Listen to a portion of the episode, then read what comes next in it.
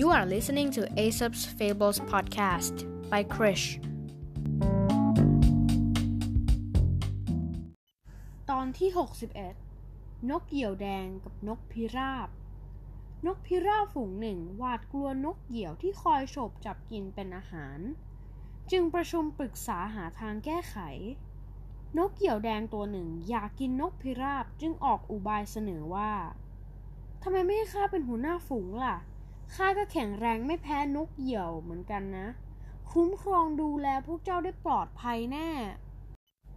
ฝูงนกพิราบหลงเชื่อ จึงให้นกเหยี่ยวแดงเป็นหัวหน้าฝูง นกเหยี่ยวแดงก็ตั้งตนเป็นพระราชา สวมมงกุฎอย่างสง่างาม ในเมื่อพวกเจ้ายินดีให้ข้าเป็นราชาของพวกเจ้าแล้วข้าก็ควรจะได้กินนกพิราบตัวอ้วนๆเพื่อให้มีกำลังปกป้องพวกเจ้าได้ นับแต่วันนั้นมา นกเหยี่ยวแดงก็จับนกพิราบกินทุกวันโดยไม่ต้องโฉบจับให้เหนื่อย ฝูงนกพิราบได้รับความเดือดร้อนมาก ต่างรำพึงกันว่า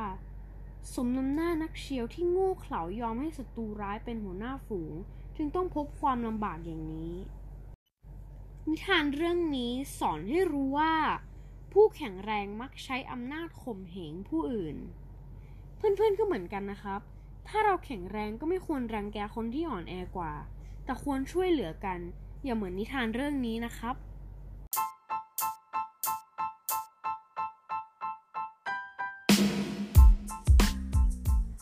ขอบคุณที่รับฟังจนจบ แล้วพบกันใหม่ในนิทานอีสบตอนต่อไป ในวันพรุ่งนี้ สวัสดีครับ